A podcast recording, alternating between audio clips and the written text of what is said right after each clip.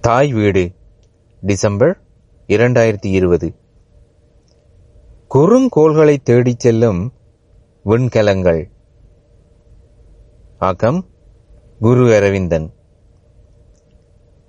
விண்வெளி யுகத்தின் அடுத்த கட்டமாக சூரிய குடும்பத்திலுள்ள குறுங்கோள்களை தேடிச் சென்று அவற்றைப் பற்றி அறிந்து கொள்ளும் அத்தியாயம் ஆரம்பமாகியிருக்கின்றது. விண்வெளியில் எண்ணிக்கையற்ற விண்பாறைகள் சுற்றி கொண்டிருப்பது நாம் அறிந்ததே.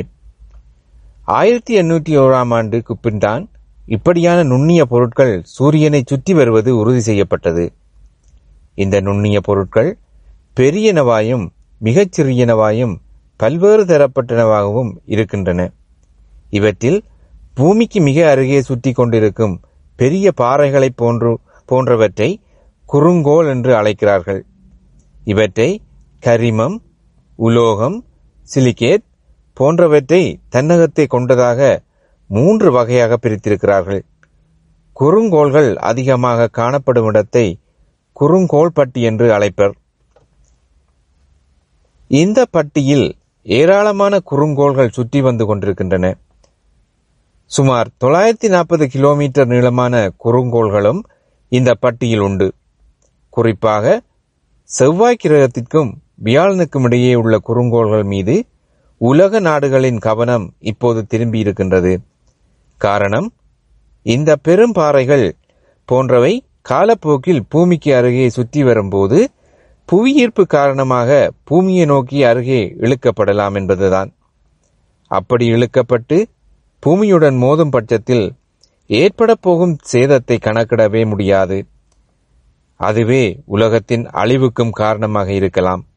எனவேதான் தொழில்நுட்ப வளர்ச்சியை பயன்படுத்தி பூமியை பாதுகாக்க நினைக்கிறார்கள். குறுங்கோள்களின் உட்கூறுகள் கனிமங்களாலும் பாறைகளாலும் ஆனவை எனவேதான் பனியாலும் தூசுகளாலும் உருவான வால் வெள்ளிகளில் இருந்து இவை வேறுபடுகின்றன. பெரிய பாறைகளால் உருவான குறுங்கோள்கள் அப்படியே வந்து பூமியை தாக்குவதற்கு முன் மனித முயற்சியால் அவற்றை துண்டுகளாக உடைப்பதன் மூலம் பூமிக்கு வரவிருக்கும் ஆபத்தை தவிர்க்கலாம் என ஆய்வாளர் திட்டமிட்டுள்ளனர். ஒரு மீட்டரிலும் சிறியதாக இருந்தால் அதை விண்வீழ் கற்கள் என்று அழைக்கிறார்கள். ஒரு மீட்டர் குறுக்களவை கொண்டதும் அதைவிட பெரியதுமான சராசரி நாற்பது விண்கற்கள் ஒவ்வொரு வருடமும் பூமியை தாக்கிக் கொண்டே இருப்பதாக புள்ளி விவரங்கள் தெரிவிக்கின்றன.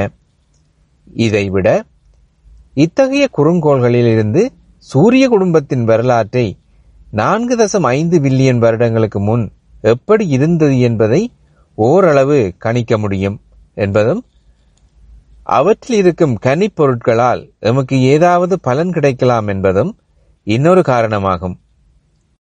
ஏற்கனவே அடையாளம் காணப்பட்ட பெரிய விண் விண்பாறைகளுக்கு ஒவ்வொரு குறியீட்டு இலக்கம் சூட்டியிருக்கிறார்கள்.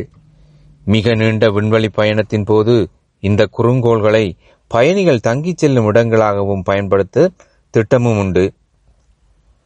ஜப்பான் நாடுதான் பூமிக்கு அருகே உள்ள விண்பாறைகளில் முதலில் ஆர்வம் காட்டத் தொடங்கியது. எனவேதான் விண்கலங்களை குறுங்கோள்களை நோக்கி ஆய்வுக்காக ஜப்பான் அனுப்பத் தொடங்கியது. ஜப்பானால் ஆராய்ச்சிக்காக இரண்டாயிரத்தி மூன்றாம் ஆண்டு அனுப்பப்பட்ட ஹயாபுசா என்ற விண்கலம்தான் முதலில் இக்ரோஹாவா என்ற குறுங்கோளை இரண்டாயிரத்தி ஐந்தாம் ஆண்டு சென்றடைந்தது. ஆயிரத்தி தொள்ளாயிரத்தி தொண்ணூற்றி எட்டாம் ஆண்டு கண்டுபிடிக்கப்பட்ட ஆயிரத்தி நூறு அடி குறுக்களவை கொண்ட இந்த இட்ரோஹாவா குறுங்கோள் முன்னூறு மில்லியன் கிலோமீட்டருக்கு அப்பால் இருந்தது. பார்வைக்கு கச்சாங்கடலை போன்ற வடிவத்தை கொண்டது.